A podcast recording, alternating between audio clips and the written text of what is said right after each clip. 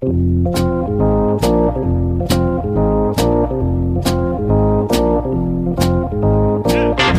us a little bit about what you saw and, and, and being able to relay that message to Cora when you watched Kimbrel pitch and, and kind of help out so he wasn't uh, tipping his pitches.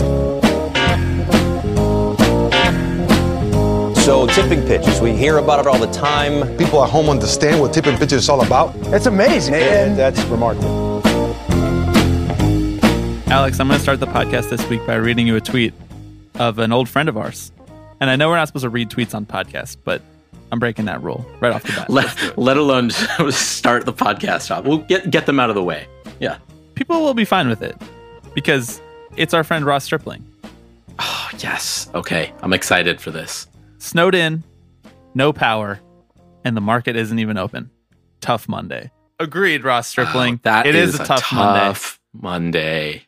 Ross Stripling opened up his Charles Schwab and was like, fuck, I have to wait until tomorrow to buy more of that Pfizer stock. Fintech. That's what that's where he invests. Fintech.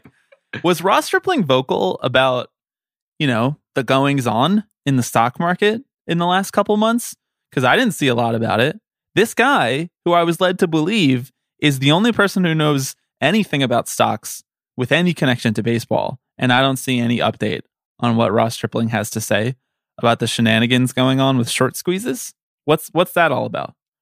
Did I miss it or did our listeners fail to send it to us or was he just, you know, kind of embarrassingly silent on the whole matter? Yeah, well, I mean, I think he was pretty silent on the whole matter, which leads me to believe that he was also trying to short sell GameStop stock. Short sell GameStop stock. That's a sentence. You think he was short selling the GameStop stock, or do you think that he was jumping on the wave, bro? Well, was he Robin my, Hooding or was he getting Robin Hooded? My thinking was maybe he was getting Robin Hooded because, you know, if he was doing the Robin Hooding, maybe he'd put the word out about it. But I could be wrong there. I don't know. What do we think? Is Ross Stripling more a man of the people? I feel like Ross Stripling spends a not insignificant amount of time on Reddit. I would buy that. No, he's spending all his time on CNBC. That's true. I think the only way to find this out is to invite him on the podcast. Open so invite. Ro- Ross Stripling, open invite. Come on and talk about how you handled the last month of market mayhem. How's your portfolio looking?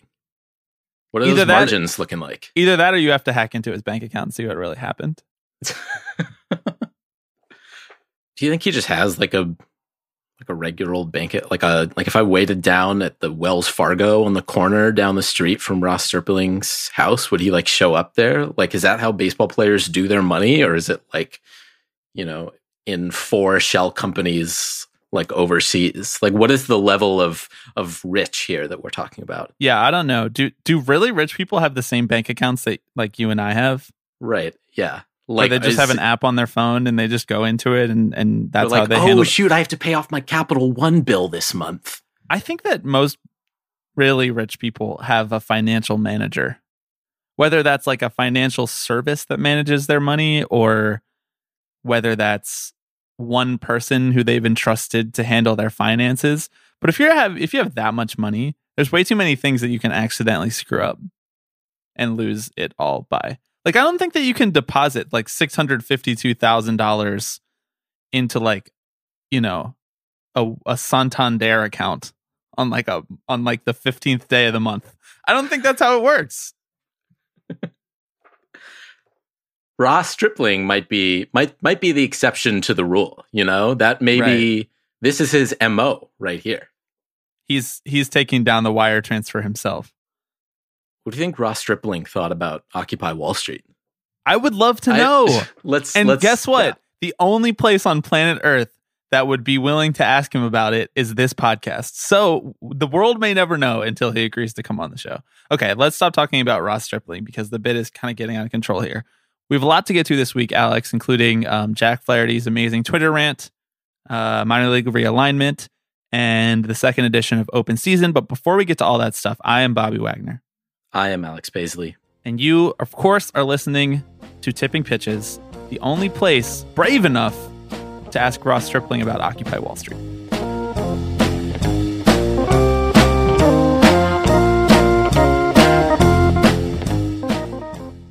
Dude, you know what I was thinking about last week a lot?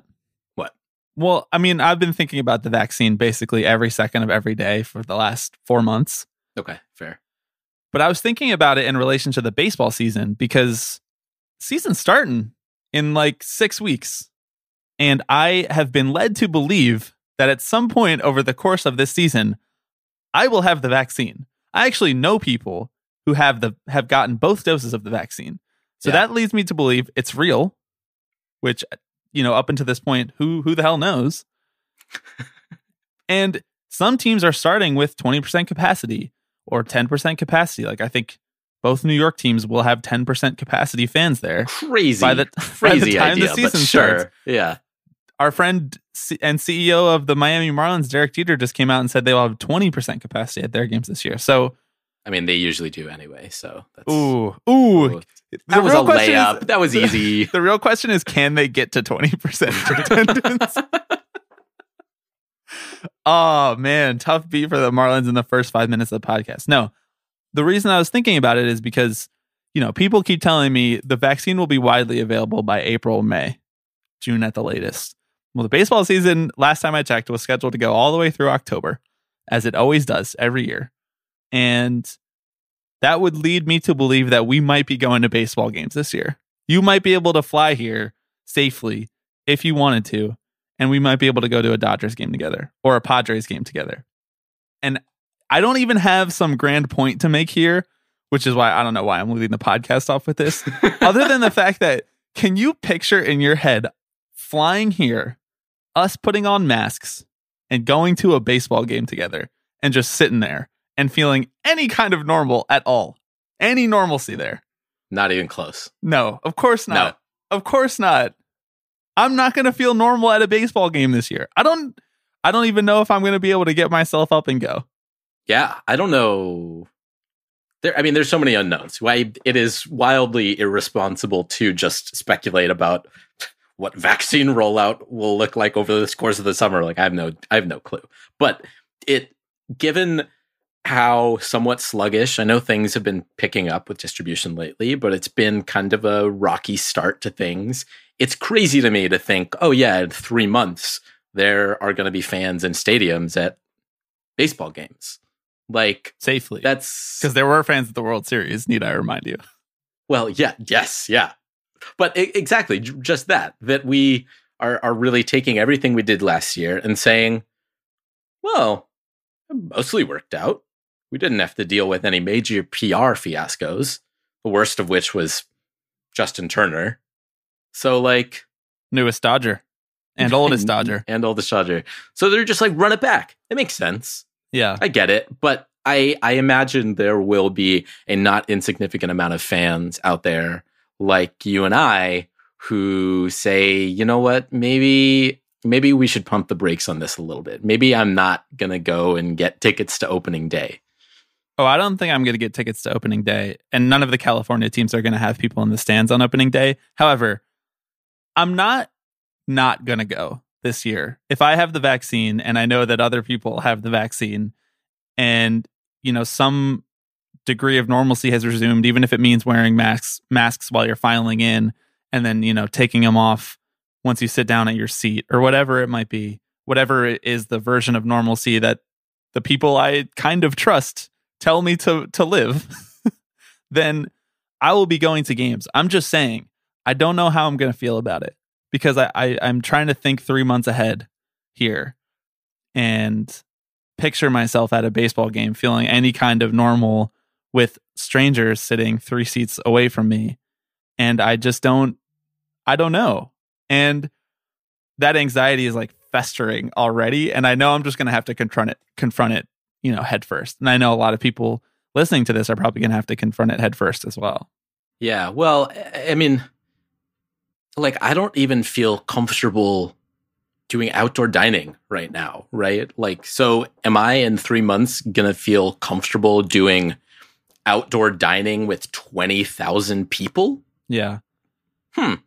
I don't know about that. I mean, if you have the vaccine, in theory, you should feel comfortable, but it's I- just I- there's so many unknowns, right? There's so Mhm. many. I have not done outdoor dining at all. I have not done outdoor anything other Yeah. than taking my dog out so she doesn't poop in the house. Yeah, Yeah. Also, really, really bold assumption that we're gonna have the vaccine by May or June, which like I'm I'm gonna take the over on that time frame. I'm just could be wrong, but I don't know. Yeah, I tend to take the over on things like that too. On expecting governments to function uh, fluidly. Yeah. Maybe maybe package it with a U2 album and it'll just show up at our front door unexpectedly, you know? Yeah. Yes. That'll be good. That's the fastest way to get it out. Um. Okay. Should we talk about real stuff and not just my personal anxieties? Please. Um. Well, I actually wanted to start. So we're going to talk about Flaherty in a second, but I actually wanted to start by asking you a question, a tough question, but one that I was asked. I appeared on the podcast Locked on Angels last week. The episode came out last Wednesday. Go check that podcast out. It's a friend of the pod, Brent McGuire, hosts that show, and it's a good show if you want to keep up with the team that the best player in baseball is on. Um, but anyway, I appeared on that show, and he, Brent, asked me, kind of just generally, why is the labor conversation so important? And we come on here on this podcast every week, and we have the labor conversation, but generally, we don't ask each other face to face, why is this so important for the landscape of baseball? and I kind of didn't know what to say right away. So I had to like sort of stammer through my answer at the beginning. So I, I want to turn the question to you, turn the tables on you a little bit, and just ask you why primarily when you think about why it's important to have these conversations every week that we do, why is it so important? Because obviously, you know, over the next couple weeks as we continue to have the labor conversations, and then even more importantly, next off season, it's going to be kind of at the forefront of the conversation about Major League Baseball. So, Alex Baisley, why are workers important? I mean, I think that the way that baseball fans consume baseball is so atomized and broken up into a million different pieces because owners kind of want you to think that there are a lot of forces at play that aren't necessarily connected to each other. But I think it's important for us to realize that a vast majority of what happens when we engage with baseball is a labor issue to some extent. Um, because that's, I mean, because, you know, we live in a society, right? Like that's, this is, we live under capitalism and people are paid money to do things. And so when you are wondering why your ticket prices are so high, um, but the on field product is not very good of your favorite team, like, hey, that's a labor issue when you are um, wondering why your favorite team just traded your favorite player, that's a labor issue, right? When you wonder why Major League Baseball is trying to rush fans back into ballparks without a guaranteed vaccine, that's a labor issue, right? And so I think that there are a lot of really kind of independent one off things that we see or or feel the the repercussions of as baseball fans but it's important i think and i think that you think this as well that we tie all that together and say what does this what does this say about the people who are running this sport because overall it it really negatively impacts the way that we engage with it and ultimately i think negatively impacts the long-term health of the sport and so that for me, I think is why we, I think it's important for us to get on here and talk about it every week, along with Ross Stripling's stock portfolio. Because you may not think about it, but Ross Stripling investing in the Dow, that's labor too. no, it's not. no, it's not. Um, I think that you're right to center in that. And, you know, we don't literalize this too much, and it would be kind of uh, annoying and pointy headed to literalize it more often than just this one time that I'm asking you straight across the Zoom, you know, why do we talk about this as, as frequently as we do? But I, I was wondering and I was trying to come up with a, a coherent and short answer for why people should care about this shit. And right. because, because it's hard, right? It is. It's, it's really hard. Yeah. And, and we're about like, we're about to get into a conversation about Jack Flaherty and the St. Louis Cardinals and, and salary arbitration. arbitration. Yeah. And, it's really easy to say, yeah, majority of fans really aren't going to care if you know fifteen thousand dollars goes either way in the direction of the Cardinals or Jack Flaherty, right? And so, but positioning that one aspect in the in the larger landscape of where things lie financially in baseball, I think that's kind of where it's like, no, no, this is this is something that underpins the the sport, right? Um, and even if you can't identify it immediately, you probably can tie the thing that you're mad about in the baseball world, and everybody's fucking mad about something. Everybody yeah. is mad about something in the baseball world. It's just the nature of being a baseball fan. You know, whether you're mad that you root for a team in New York that didn't spend up to its potential in the largest baseball market in the world for your entire life because your team owners were cheap and trying to recoup their debts, or whether you're mad that the A's are moving their ballpark finally and have finally settled on the location after years and years and years. And still, we don't even know if that's going to happen. And still, we don't know what type of people it's going to displace and what kind of economic effect it's going to have. Or whether you're mad that your team traded Francisco Lindor, or you know whether you're mad, like Alex said, that your owners are charging you a ton of money and still not putting that towards the payroll. You can tie it back to something else, and that's the first reason that I wrote down here in thinking like, what's the easiest way to explain why this stuff matters, well, it actually affects what happens to the sport. And in its most prominent package that we have available to us in this country, and that's Major League Baseball. Like, I don't want 16 teams to make the playoffs, but one side of the labor argument wants that, and it's the owners. So if I don't care about that issue, or if I don't voice my concern about that issue, or if I don't care about what gets traded for that issue, then that's just a thing that I accept that happens to my sport. And I have to be mad about it, or I just have to come to accept it, which I think sucks. That sucks. Like, why should I just accept that we should just have a worse product so that owners can make more money? Like, think about that question for a second. Why should I accept that more than 50% of the league should make the postseason? After playing 162 games, many of which I paid to go see in person, and all of which I paid an exorbitant amount of money for MLB TV to watch. Like, why should I accept with local blackouts, by the way? So, why should I accept that then also it's still a diminished product so that owners can make a little bit more money? And maybe you don't feel that way about the playoffs specifically. Maybe you feel that way about universal DH if you're an NL purist like me, or maybe you feel it that way about a number of other things. But that's number one. Number two is the Michael Baumann line. It's what your boss is doing to you on a larger scale. Yes, and that's exactly. why you should play it. That's why you should care about the players versus owners portion of the labor discussion. Yeah, but this is also where we get into the millionaires versus billionaires. Yeah, well, and just but just beyond that, like the fucked up psyche of American people, you know, and the way yes. that we have kind of you know, we just shoot ourselves in the foot every day. Like this is this is this I don't we don't need to we don't need to just rant about capitalism because that's not there are a million podcasts that do that more effectively than us. But like, you know, it's Come hard. on, man, let's throw our hat in the ring.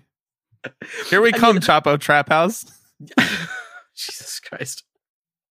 Yeah, it's it's hard to say why do I why should I care about this, right? And even relating it back to your bosses, like half this country wants to be the boss right? So like more, more than, than, half, the country, yeah, more than half. I would say actually a vast majority of the country. So even that line of argument arguing is, I think, a little hard to kind of wrap your head around sometimes, because it's like, well, yeah, he earned those billions.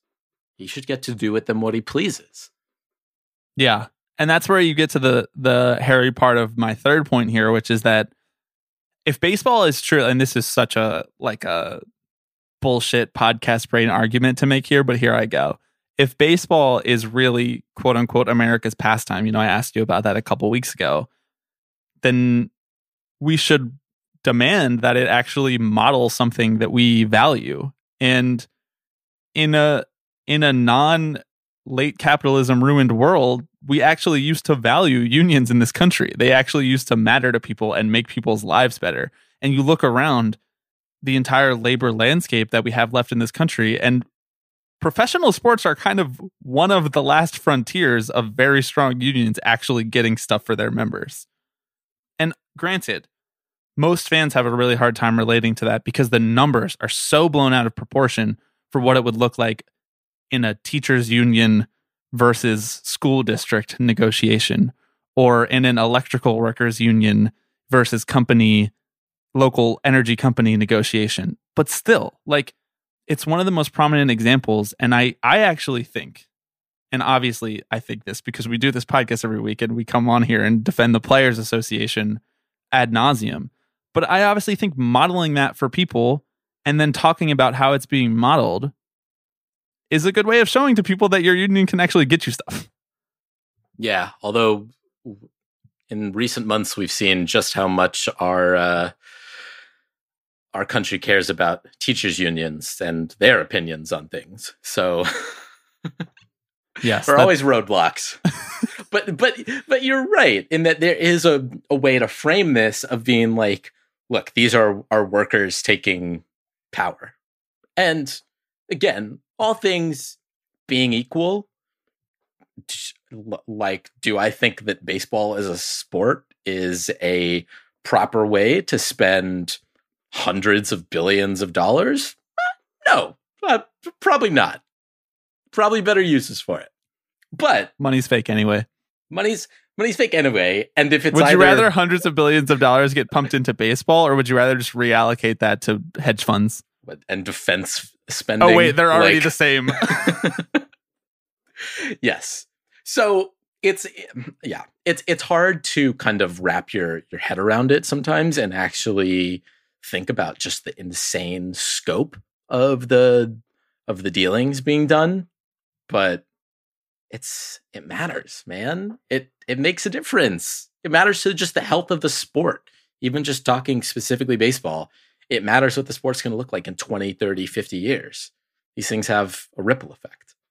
But okay, so I, I felt like that was an important place to start because, you know, if you look at it on face value, there is sort of a little bit of a logic gap into how I view the rest of the world versus how I view going onto twitter.com and seeing Jack Flaherty tweeting about how he won his $3.9 million arbitration case and me being like, get that money, King, become a millionaire. You know, like yeah. if you think about it, you think if that was just some random, you know, investment broker, bro, you would not be getting on Twitter and responding and being like, "Get that money, king."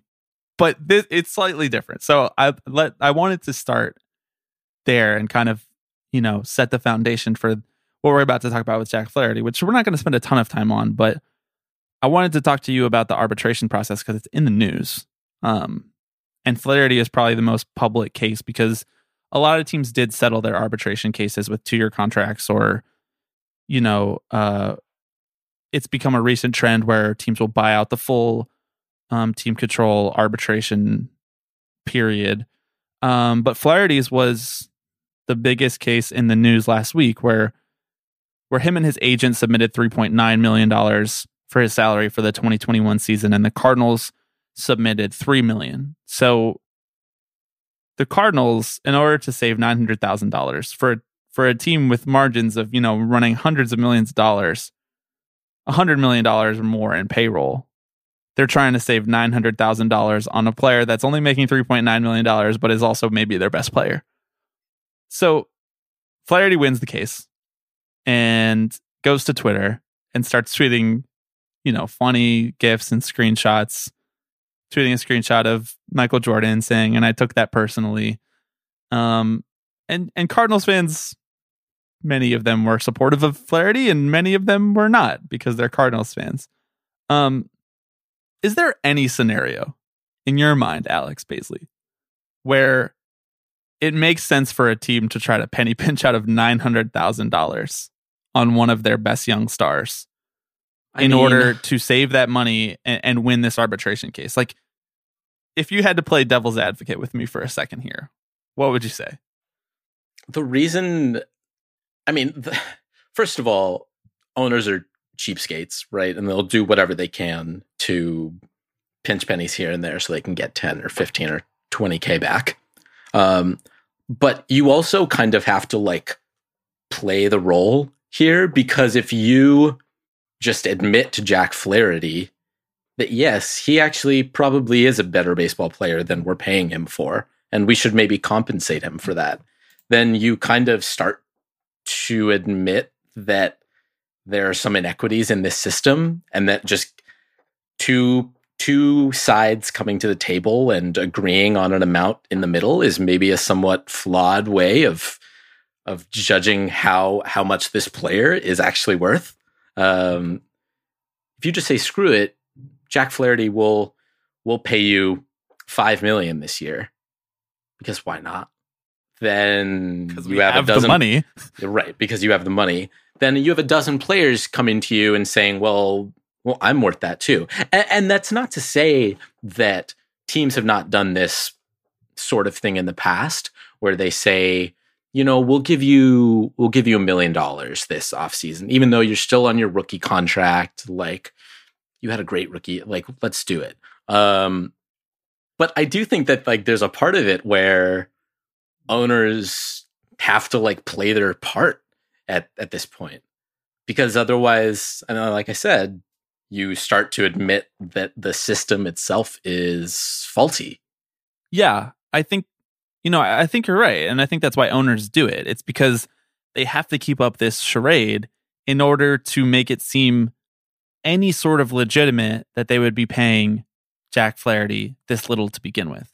But let's pause there on how little they're paying him to begin with because I'm not coming out here and saying every rookie should make 30 million, you know, even if they're a top prospect, even though probably are bringing that much value. But I understand that it's such a fluctuating game that, you know, young players can be very, very good for a couple of years and then they can kind of burn out, you know?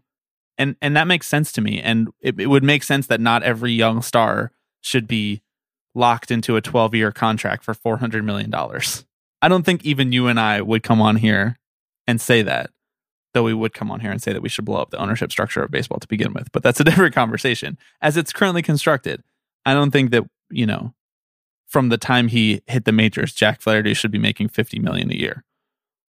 But Jack Flaherty has been very good for multiple years. He is projected to have the 10th most war of any pitcher in baseball next year by Fangraphs. And he's making half of what J Happ is making this year. And for what? Like, for what? Because in a past iteration of the labor landscape of baseball, the answer to for what would be well, because you don't make money when you're young. And then when you get past your team control years, then you hit pay dirt and you make a big contract in free agency. But the owners have not held their side of the bargain up on that former structure because they're not giving out those big contracts when you are nearing 30 anymore, unless you're some unbelievable superstar that you actually demand that value from owners. If you're a Lindor or a Betts or a Trout. But in terms of like guys who are just 32 and pretty good, or even, you know, very good, they're not getting super long contracts worth a lot of money like they used to. And so if they have not if the owners have not held their side of the bargain up, and I'm I'm not just making this up either. Like MLB salaries have gone down for 3 straight years while revenues have continued to go up and up and up.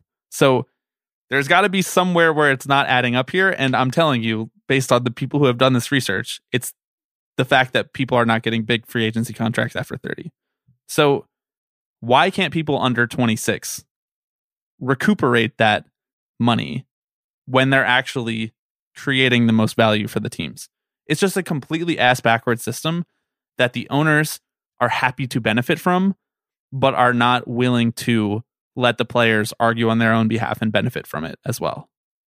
And I want to tie this back to the conversation we had just prior to this about labor, why you should care about labor, why you should care about arbitration and Jack Flaherty's dispute with the Cardinals is because this is directly linked to the contracts that your team is doling out in the offseason or the contract that your team is trying to offload, right? That you're whole you're upset about Chris Davis's you know contract that he's sitting under it's because the contract that he was given is largely a direct result of the arbitration process that underplays underpays players at the beginning of their careers when they are the most productive, right? He's having That's- to demand to be paid for past performance because he wasn't paid for the performance while he was performing.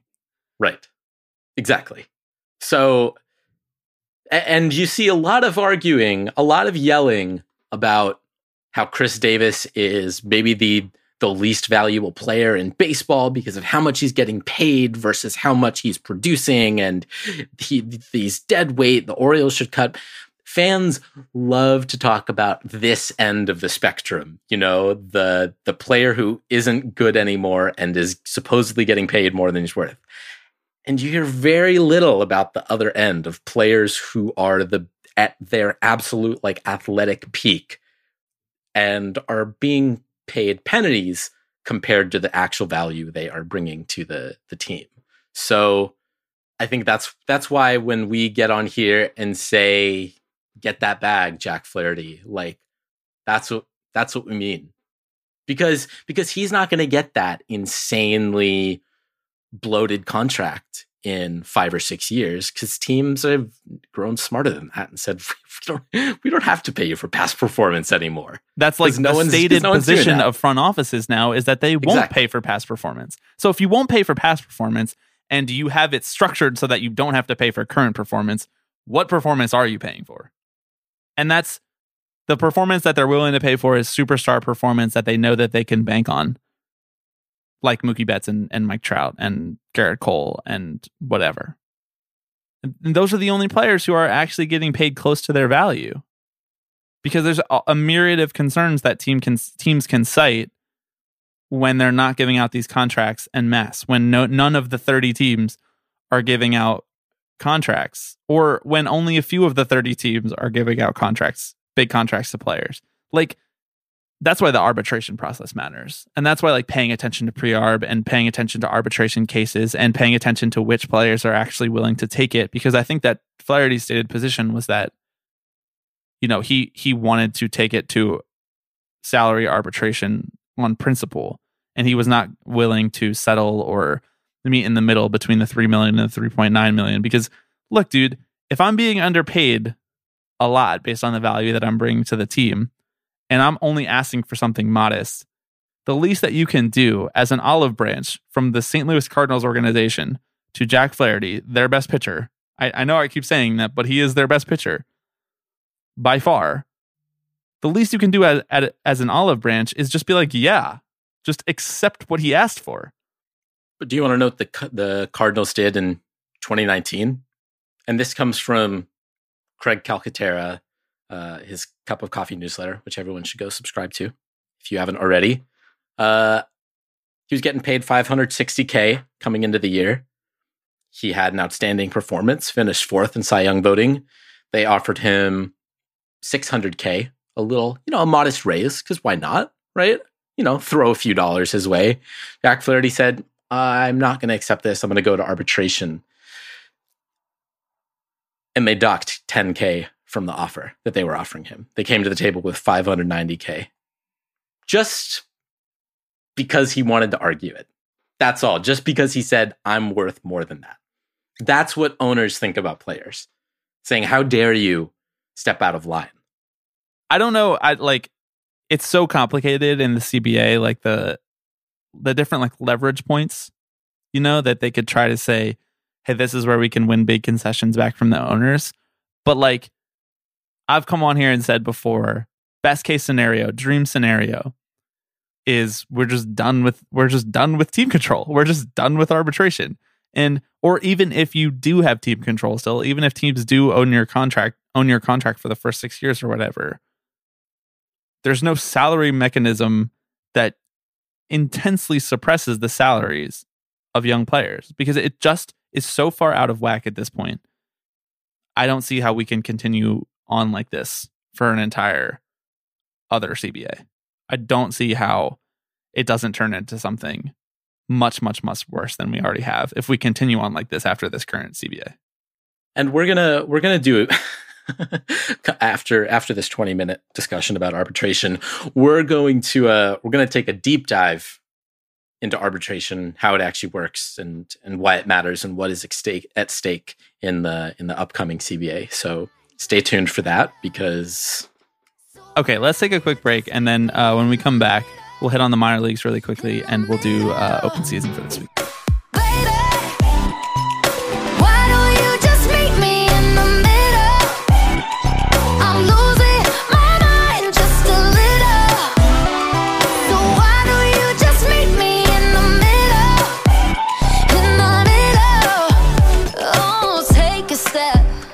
Should we keep talking about arbitration, Alex? You think should can I get another another takeoff about our arbitration? Can I relate it back to the the good working people of this of this world?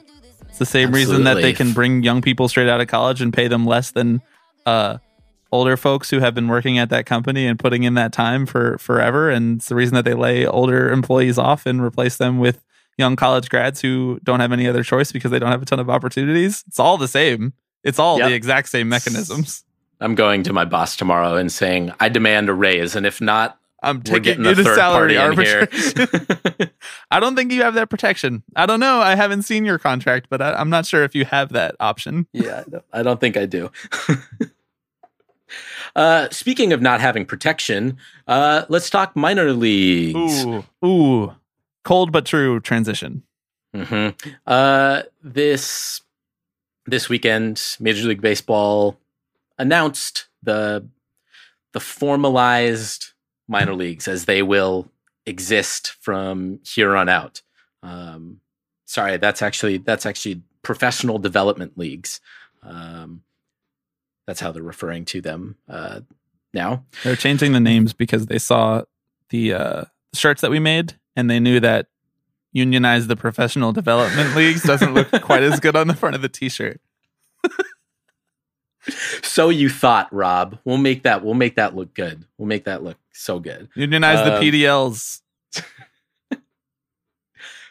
So this announcement comes with uh, it- basically they are saying we are we're bringing the minor leagues all under this one umbrella that's going to allow us to regulate them a little bit more. Um, they announced some modest pay increases. Uh, I I'm I'm certain that it is not enough to compensate for how underpaid they are right now, but you know we'll take it.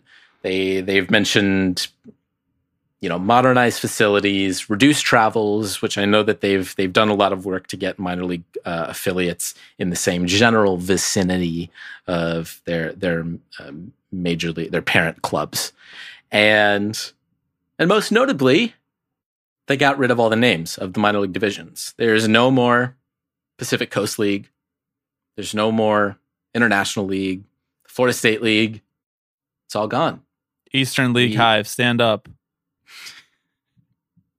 that is Never forget Yeah. Eastern League fans, you and me. Yep. Yeah. I psh, that is triple A East to you. I don't I'm not going to say that. I'm just not I'm not saying that. Now there's no I there's have no some guarantee dignity, that Alex. now these names haven't technically been formalized yet. Um, but my guess is if they if they don't settle with these, we're gonna get like sponsored league names, you Yeah. know? Yeah. Like uh Like Meineke. Car Care League or something. Yeah, right. Exactly. The the Dunkin' the Dunkin' Donuts League, the Dunkin' League. That sucks. This is MLB is so for a, for a sports league that is so indebted to its history and is so reverent about like how much rich and colorful history it has. This does such a disservice to like the weird history of the minor leagues Yeah. that is so endearing to a lot of people, right? The International League has literally been around longer than the American League in the major leagues, right? And you could argue it's just a name. Sure. It's just a name. It's just a league, whatever. But like to to do this sort of thing without any sort of fanfare, to drop a press release on a Friday and say, "Oh, by the way, those or- reorganized minor league divisions, those renamed divisions, yeah, they're all done. The PCL is gone. The International League is is gone. The Texas League all that stuff is gone. And I'm kind of like, if you're gonna kill the minors, at least acknowledge what they did for the sport for so long. Yeah. You know? Yeah. Well, it's another instance of me being like, just don't assume we're stupid. You know? Right. Just don't. If you want to go scorched earth to the sport that is baseball and you want to try to monopolize it entirely and you want to make everything about Major League Baseball, just tell me the truth. Because when they tweet this out and they say, MLB announces new minor league baseball model set to better serve fans, players, and clubs. It's like, oh, it better serves fans by taking minor league baseball out of 40 cities. What fans does that better serve? Oh, it better serves players by giving them less opportunities to make it, to hack it in the minor leagues. What players does that serve? Other than the ones that are getting the modest pay increase, though many people will still not be making a livable wage because MLB has lobbied on their own behalf in Congress to get an exception to pay people minimum wage. Okay, here's the third part clubs. Yeah, I actually believe that one. I actually do think it'll better serve clubs. I Yeah. think that they might have had a hand in this. You know, I don't think that Rob just went out there and was like, nah, I want to personally change minor league baseball structure. I think he might have had a little bit of input from those from said clubs. I like that this is from the press release. Uh, Manfred's quote is We're excited to unveil this new model, which not only provides a pipeline to the majors, but continues the minor leagues tradition of entertaining millions of families in hundreds of communities. Well, it already did that. Yes, it was already doing that. So what? I'm, all of the good I'm things that you're saying, Rob. all of the good things that you're saying about this new plan were things we already had. Yes. And now you're just doing it in a lesser ver- in lesser scale so that you can save a little bit of money. Is geographical alignment like probably a good thing for the minor leagues? Yeah. That's that's reasonable. Do I think that minor leaguers shouldn't be subjected to such awful um travel? Yeah, I do. But these are are more ills that are symbolic of how Major League Baseball just feels about minor leaguers in general, right? Yes. And and speaks to the larger system that doesn't actually see them as valuable contributors to the major league club worth investing in. Uh, and so they're they're happy to say, "Oh, well, we'll we'll make your travel conditions a little bit a little bit better. We're not going to get you nicer buses or let you fly on planes, God forbid, but you know, we'll put you 50 miles closer to the major league club so they can call you up when they see fit.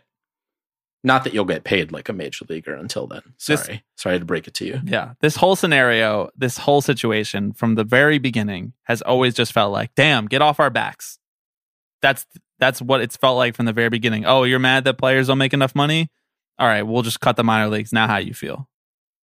And it's always been a matter of principle that MLB doesn't take care of the minor leagues. Always. It's never been a matter of money because it doesn't take that much money to fix it. It doesn't.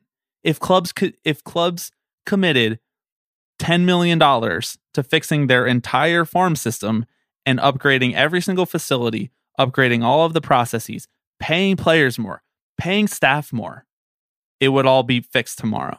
And they just chose not to as a matter of principle because of exactly what you said, because they don't believe that minor leaguers deserve it. They don't think that they've earned it. Their stated position about the state of the world is that people should have to struggle until they make it to the very top because only a select few make it to the very top. And some people are already there by birthright, many of these owners. It's it's just bullshit and it always has been bullshit. Like it's not a matter of we're worried that we can't afford to help the minor leaguers. Oh, it's it's very tough to help them out because these clubs operate their own finances. The only things that the teams have to pay or the only teams that the the only thing that the teams choose to pay is the player salaries because those players belong to the organization and they basically contract their work out to the minor league teams. So anything that they say that doesn't admit all of that is just it's just bullshit. Sorry, Rob. And I want to read another tweet. I realize I'm breaking the rule again. But this one is from a real friend of the pod. Our friend Senator Bernie Sanders.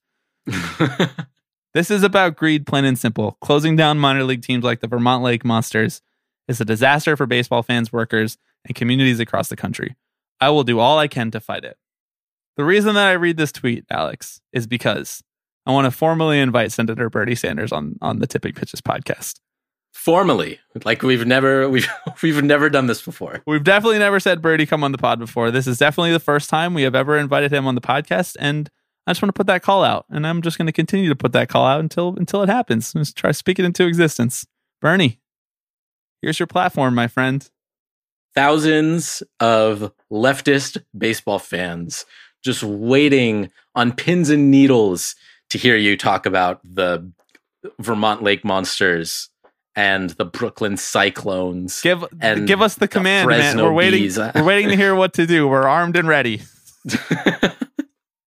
yeah, man. I don't know. This is it's still the it's still the kind of this is a storyline where we're not really going to see like the impact of it for years to come. I think it's still kind of hard to zoom out and see what the ripple effect is going to be on the development pipeline of baseball, but it's it's going to change. Things are going to look different. Uh I don't know. I I, I kind of want to leave it at that. I don't want to speculate on on what MLB nuking the minor leagues is going to mean for its major league product, but I can't imagine it's going to contribute. I'll speculate for us when when Okay, okay, okay. when prospects are developing at Elon Musk's Mars colony instead of actually playing baseball in American cities and towns all across the United States at a cheap price where people can actually afford to watch. And MLB is licensing the right to watch their workouts on the on the Elon Musk Mars colony. We'll think back to this moment when MLB started to uh, delete 40 teams at a time. That's my speculation. Let's move on. Let's play some voicemails. Hey, Bobby and Alex. My name is Jake. I'm calling from Brooklyn, New York. And I'm a Phillies fan. So obviously I'm not a fan of a small market team. Actually, you know, principal owner John Middleton and the Buck family have committed hundreds of millions of dollars in free agent contracts over the past few years.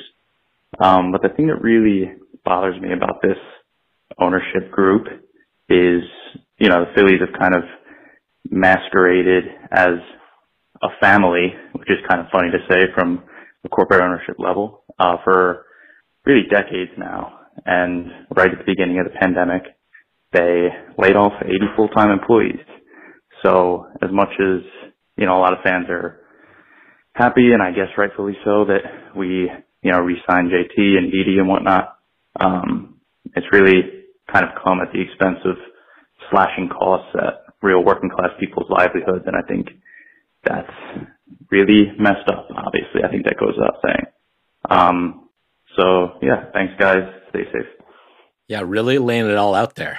Yeah. Um, Yeah. I thank mean, you, Jake. Nail on the Thank you head. for thank you for calling in. Um, it's been it has been a little bit of like a whiplash moment. Um, seeing the teams that uh, that laid off employees um, over the summer, over the off season, um, turn around and then sign baseball players, or really spend any sort of money anywhere because I was led to believe that a lot of these teams were in dire financial straits and that's why they couldn't afford to to to pay their the pencil pushers who really make the whole operation run. Yeah.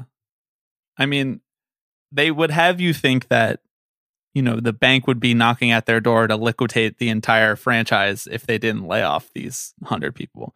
It just gave them an excuse to make the changes that they always wanted to make on principle, not on finance, on principle. They just didn't want these people around anymore, so they laid them off. And they use something as an excuse, the way that many companies in this country do. They use something else as a scapegoat for laying these people off. Or they just were not willing to budge on their financial model to help workers in the middle of a of, of a pandemic. Like they only had so much money set aside for what they consider to be non-essential elements of the organization and that's, you know, hospitality workers that work for franchises and people who work in the front offices and scouts and and they keep that completely sequestered from the money that they deem as completely necessary for baseball operations and that's you know player contracts and they're not willing to dip into one side to help the other. And i think i mean i'll leave it up for our listeners to interpret how they feel about it but i think that's bullshit. I think if you're an organization worth billions and billions of dollars that gets a lot of built-in help from the government already and could get even more built-in help if you really were up against it because of the pandemic. You could capitalize on some of that you know political capital that you've earned by being one of 30 baseball teams if you really needed the money and they just chose not to they just cut these people loose phillies did it the dodgers did it in a in a very very very blatant way and then Yeah. turned around and signed someone that nobody wanted for forty-five Right. million dollars a year Yeah. Yeah. They, I won't say nobody wanted him because probably most Dodgers fans are happy, but you know, right. Yeah. nobody listening to this podcast wanted him. It's really upsetting. It's really upsetting. And there's no there's no like good answer for how you should feel about it. No, I think that owners kind of expect baseball fans to not really have object permanence or or or So or true. like So like, true. hon- Put that on honestly- a t-shirt. Owners expect us not to have object permanence. right because it's like hang on we we saw everything you guys were just doing back there you guys were just crying poor um over not being able to pay your employees because no one came to games this year but you can afford to shell out you know a hundred two million dollars for a star player which again i'm not i don't think anyone should be taking i don't think that players should have to take a financial hit so that real working class people Can keep their job. can keep their jobs yes exactly Perhaps if the Dodgers did not have to commit so much money for legal fees for all the international crimes that they committed, they would have a little bit more money to keep some front office people around. Maybe just a thought.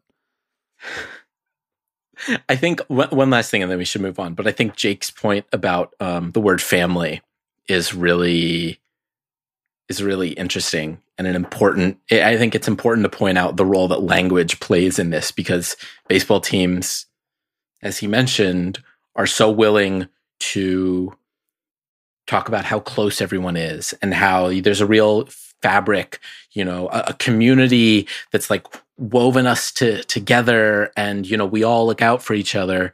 But when push comes to shove it's really looking out for the bottom line. Like the courtesy that you extend to your employees only goes so far that it doesn't disrupt the money you are bringing in. And i just think you know i mean that's what that's what billionaires do. I just think we should call it what it is. There's nothing that we're going to do to change that but don't try and pretend like you we don't see what's going on here Hello, tipping pitches. As a Yankees fan who who's seeing his team navigate under the luxury tax, I mean, it's infuriating that a team like literally the New York Yankees are doing that. And while I do understand that I've I've heard reports that Hal Steinbrenner is, is furious that the Tampa Bay Rays are receiving money from them and spending nothing, and I guess I get that because it's absolute bullshit, and the Rays are are bad for baseball having just moved to Denver last summer, I'm just grateful that that my ownership is not Dick Monfort and my GM's not Jeff Bridich and I have Brian Cashman and and dear God, the Nolan Arenado trade. The the presser was horrible. I don't know how much you saw and it is disappointing that the media not everybody is really taking them to town, but I will say, uh I don't know if you saw, but Marc Carig of the Athletic published a piece that was absolute like hysterical comedy, tearing them, tearing them a new one. And Woody Paige, um, ESPN talking head, actually went on the presser and straight up asked them to their face, um, asked the owner why he hadn't fired Jeff Bridich, uh, was he going to fire Jeff Bridich, and then also why the owner hadn't fired himself. So, so that was a pretty good question. Um, and, and I very much appreciated that moment. It was very much catharsis. Thank you for all you do. I love your podcast and keeps me entertained during the week. Um, Yeah, thanks, guys. Where to start? Wow, this is such a. I love it. We we went from starting complaining about how the Yankees won't spend up to the luxury tax to then just tearing Jeff Bridich a new one. Where do you want to start, Alex?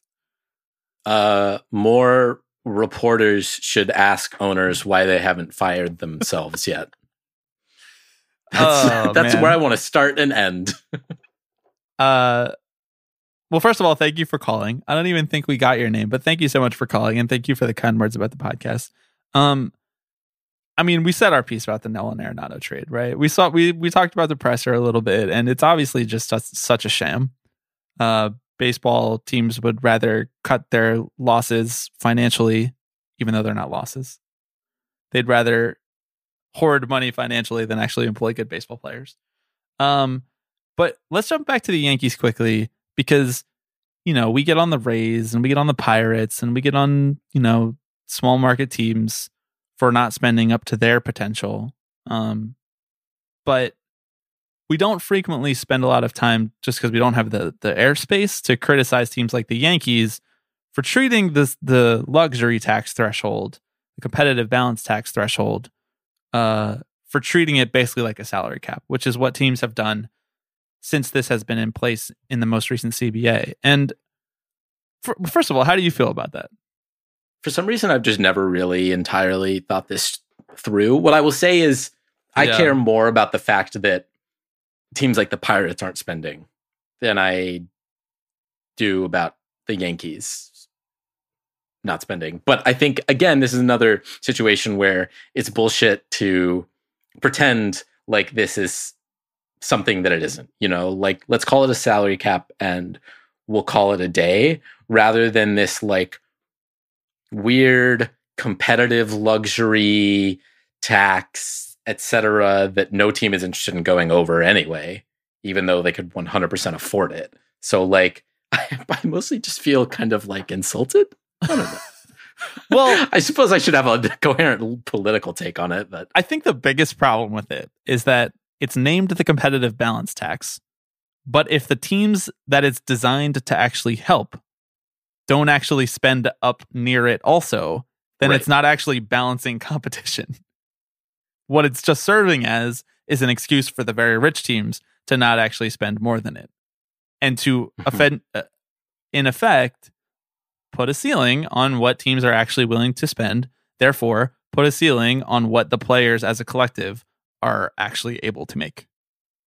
I just want to read a quote real quick from Clayton Kershaw that was in the LA Times this past week that feels relevant to this conversation about team competitiveness.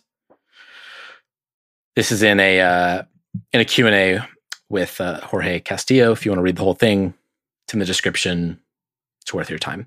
Um, but he's asked about uh, baseball's economics and tanking specifically. And he says, I don't have a firm enough grasp on the economics to, to make a serious answer on a lot of this stuff.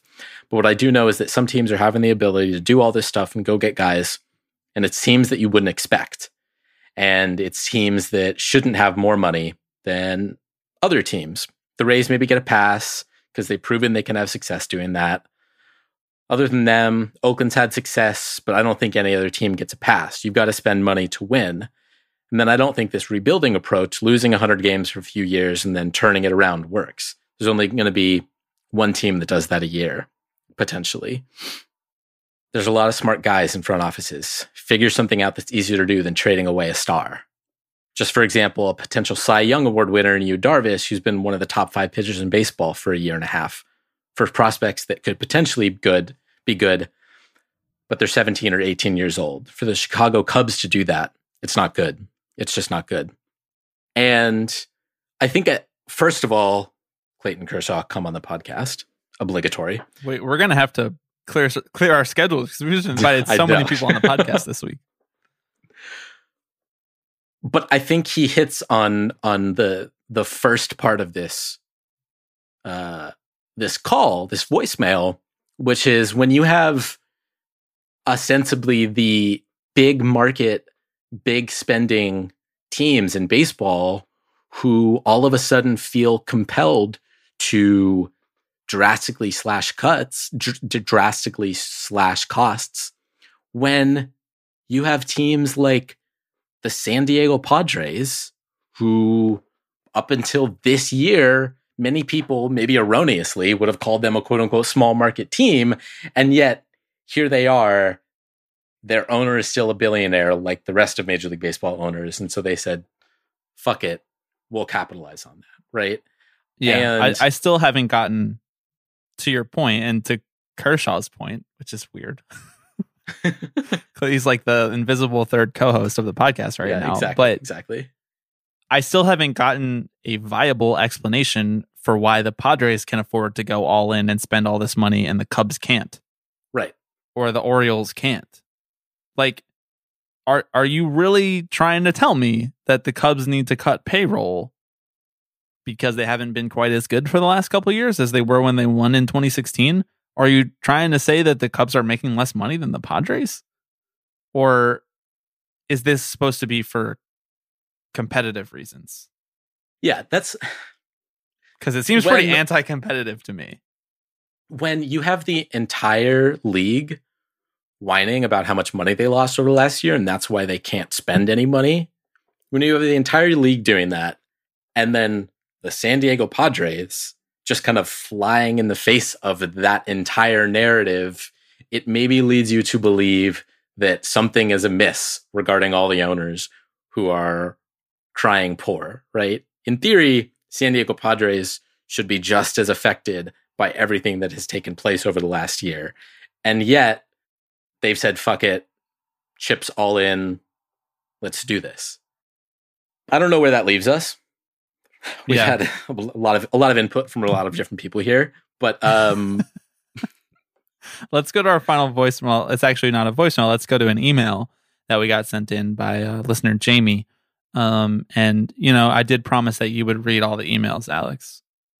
Luckily for you, Jamie did not specify a specific character that you had to play in this email, despite the fact that I laid out that option.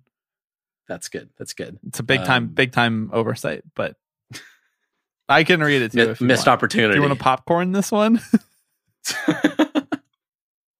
no, it's fine. I got it. Well, well, let's let's run through this. Um, I'd like to submit to the open season bit a beautiful homage to the lovely Paul Dolan of Cleveland, uh, a man who guy. said he wouldn't. That's that's our fucking guy right there. A man who said he wouldn't sign three hundred million dollar contracts until other teams were signing billion dollar contracts.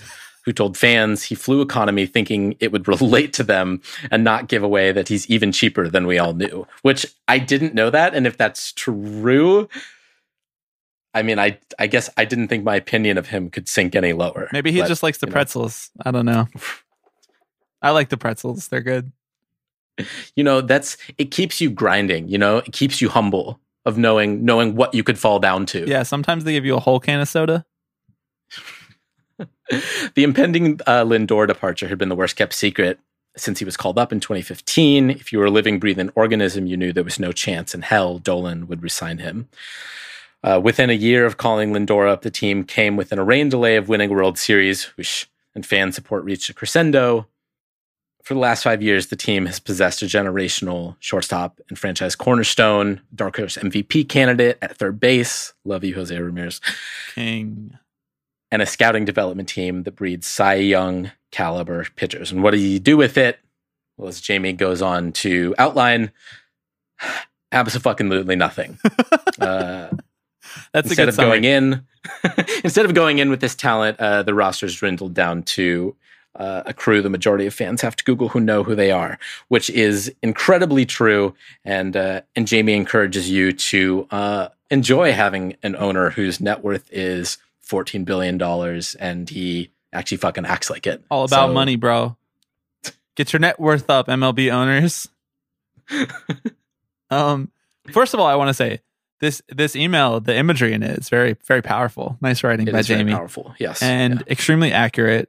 Um, thank you for giving us another reason to dump on Paul Dolan and think about Shane Bieber. Um, I don't even know where to begin on this one. First of all, I want to say thank you for Francisco Lindor. I will treat him as well as I possibly can and welcome him with open arms. My Francisco Lindor jersey is already on the way.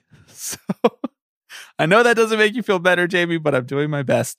Um, you know, I think Cleveland fans have been among the most blatantly dumped on fan base fan bases in baseball because you could say with a franchise like let's say let's say the Mariners, Alex, where they haven't made the playoffs in so long, and they have a GM in Jerry Dipoto who, you know, say what you want about Dipoto, he's trying really hard to make something happen. I don't know what he's trying to make happen, but he's trying to do something, and he has, uh, I I guess some vision that I don't, I can't envision, but he can. But with Cleveland, it seems like the name of the game is just to develop stars with the explicit purpose that you can turn the stars into value. There's no winning the World Series in the equation at all. By all accounts, 2016 was just a stroke of luck in terms of franchise direction. It just happened that the talent coalesced at that time. They didn't really say, we're going all in here now. Because what they've done since then, with that same core that they could have continued to go all in on, with most of those players still being at or near that same peak that they were at in 2016, what they've done since then is just send all of those players out of town. And they keep developing good players. So there's no reason that they couldn't have used that same core to have won a World Series since then. And they just chose not to do it. So I I have a lot of sympathy for Cleveland fans for that reason. Um, it takes a lot to get a Dolan out of an ownership office, though, as Knicks fans have found out the hard way.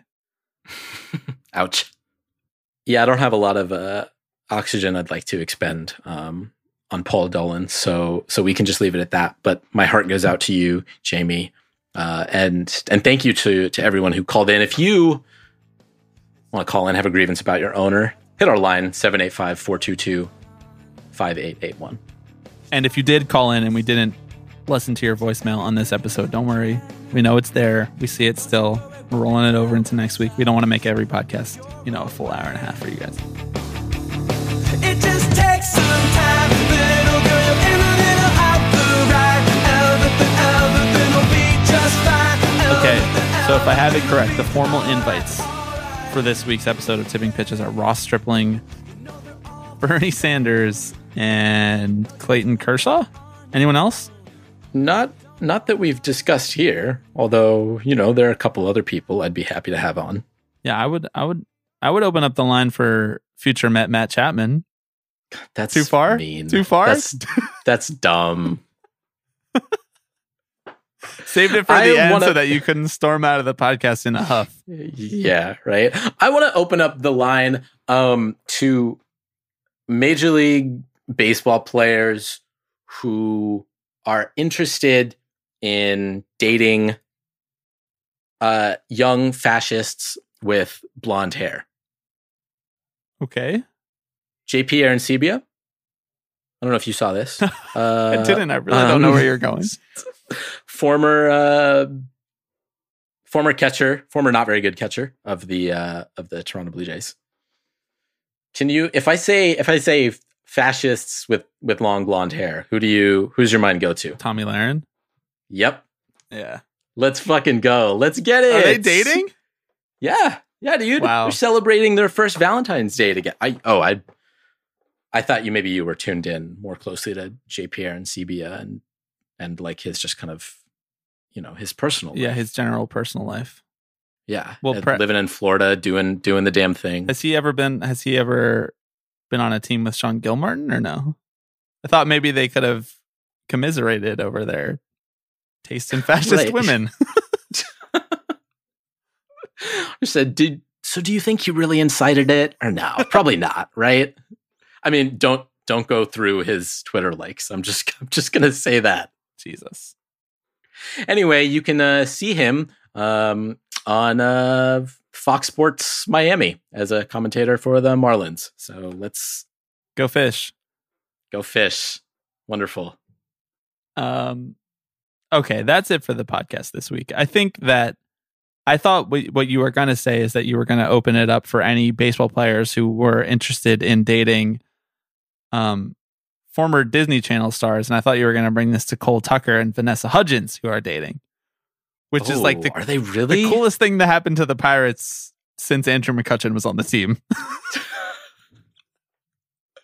Wow, that's I'm I'm happy for them. yeah, she posted about it. She posted on the. Insta for for Valentine's Day, so it's legit.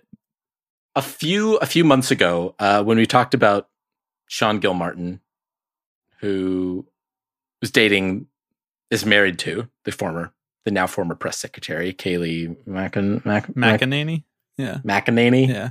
I asked you if, if Sean Gilmartin, who's dating Kayleigh McEnany, Kayleigh Mac, Kayleigh Macaroni uh, of the the former pr- uh, press secretary of the U.S., if she is the the, the most. I don't think that's the I official can't even title. get through this.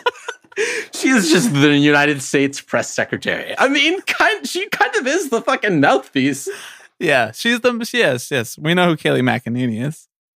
Like, is does Vanessa Hudgens' star outshine that? One hundred percent, right? Yeah. Vanessa Hudgens is now the most famous significant other Of a current baseball player, baseball of a current baseball player, right? Because otherwise it'd be J Lo. Yeah, I think so. Vanessa Hudgens holding the title. I'll do more research on it and I'll let you know next week. Last invite is to any Major League Baseball player who wants to come on the podcast and talk about all the shit that their team said about them in salary arbitration. Facts. Anytime. You're more than welcome. Thank you for listening to this week's episode of Tipping Pitches. We will be back on our normal schedule next week on Monday.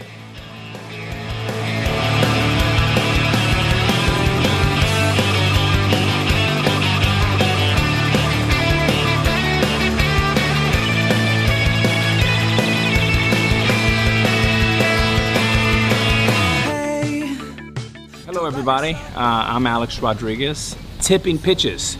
This is the one that I love the most. So we'll see you next week. See ya!